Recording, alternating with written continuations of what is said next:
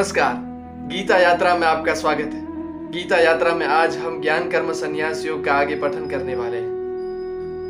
नहीं ज्ञाने न सदृशम पवित्रम इह विद्यते तत्स्वयं योग संसिद्ध काले नात्म निविंदते इस संसार में ज्ञान जैसा पवित्र करने वाला और कुछ भी नहीं। कर्मयोगी व्यक्ति बहुत ही लंबे समय तक कर्मयोग का जब आचरण करता है, तब उसका अंतकरण शुद्ध होता है।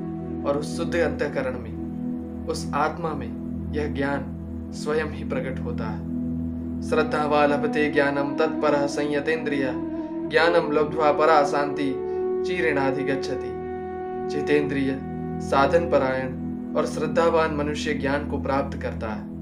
ऐसा व्यक्ति तुरंत ही भगवत प्राप्ति रूप परम शांति को प्राप्त कर जाता है।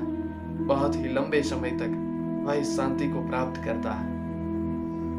अज्ञश्चा श्रद्धानश्च संशयात्मा विनश्यति नायम लोकोस्ति न परो, न सुखम संशयात्मना। जिसके मन में संशय है, शंका है, ऐसा विवेकहीन, अश्रद्धालु व्यक्ति निश्चित रूप से अपने कर्तव्यों से भ्रष्ट हो जाता है, परमार्थ से भ्रष्ट हो जाता है।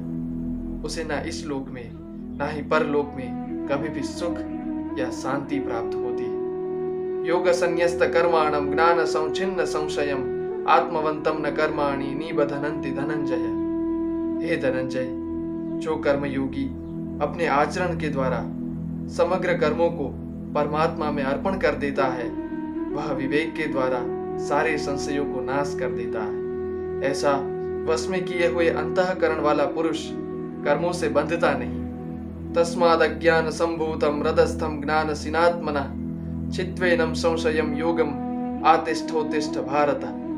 हे भरतवंशी, तुम हृदय में उत्पन्न हुए अज्ञान जनित इस संशय को ज्ञान रूपी विवेक रूपी तलवार से नष्ट कर दो, क्योंकि समत्व रूपी कर्म योग में स्थित होकर जब तुम युद्ध को करोगे कौनते तो तुम इस ज्ञान को अवश्य प्राप्त कर लोगे। ज्ञान कर्म संन्यास योग नाम का यह चौथा अध्याय यहाँ पे समाप्त होता है। ज्ञान कर्म संन्यास योग के प्रारंभ में हमने अकर्ता भाव के ज्ञान को प्राप्त किया। ऐसा ज्ञान हमें ब्रह्म यज्ञ आत्मदर्शन रूपी यज्ञ आत्म संयम योग रूपी यज्ञ तथा अष्टांग योग आदि यज्ञों को करने में उपयोगी होगा। लेकिन यह ज्ञान प्राप्त कैसे होगा? श्री भगवान ने कहा कि यह ज्ञान कर्मयोगी के हृदय में स्वयं ही उत्पन्न होगा। कर्मयोगी व्यक्ति जो श्रद्धावान है, उसके हृदय में यह ज्ञान स्वयं ही उत्पन्न होगा।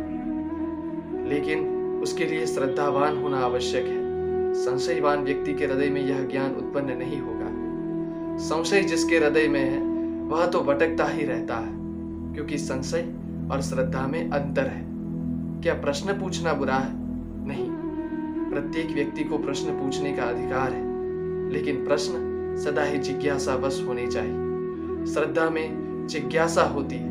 जवाब जानने की इच्छा होती है और संशय में सामने वाले को गलत ठहराने की इच्छा होती। है सामने वाले को पहले से ही गलत मान लिया जाता है, उसे संशय कहते हैं।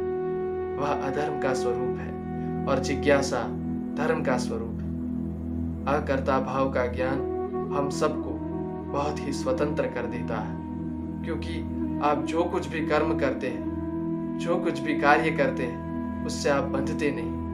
जो कुछ भी सफलता आपको प्राप्त होती है, उससे आप बंधते नहीं। जो कुछ भी निष्फलता या गलती आपसे होती है, उससे आप बंधते नहीं। विचार कीजिए, क्या जीवन को स्वतंत्रता से जीने का, जीवन की स्वतंत्रता का, ये सबसे श्रेष्ठ रूप नहीं। स्वतंत्रता की यही पराकाष्ठा नहीं। हम बहुत जल्द पाँचवें अध्याय का पठन प्रारंभ करेंगे। तब तक जुड़े रहे गीता यात्रा के साथ। सब्सक्राइब कीजिए गौरव संस्थान। नमस्कार।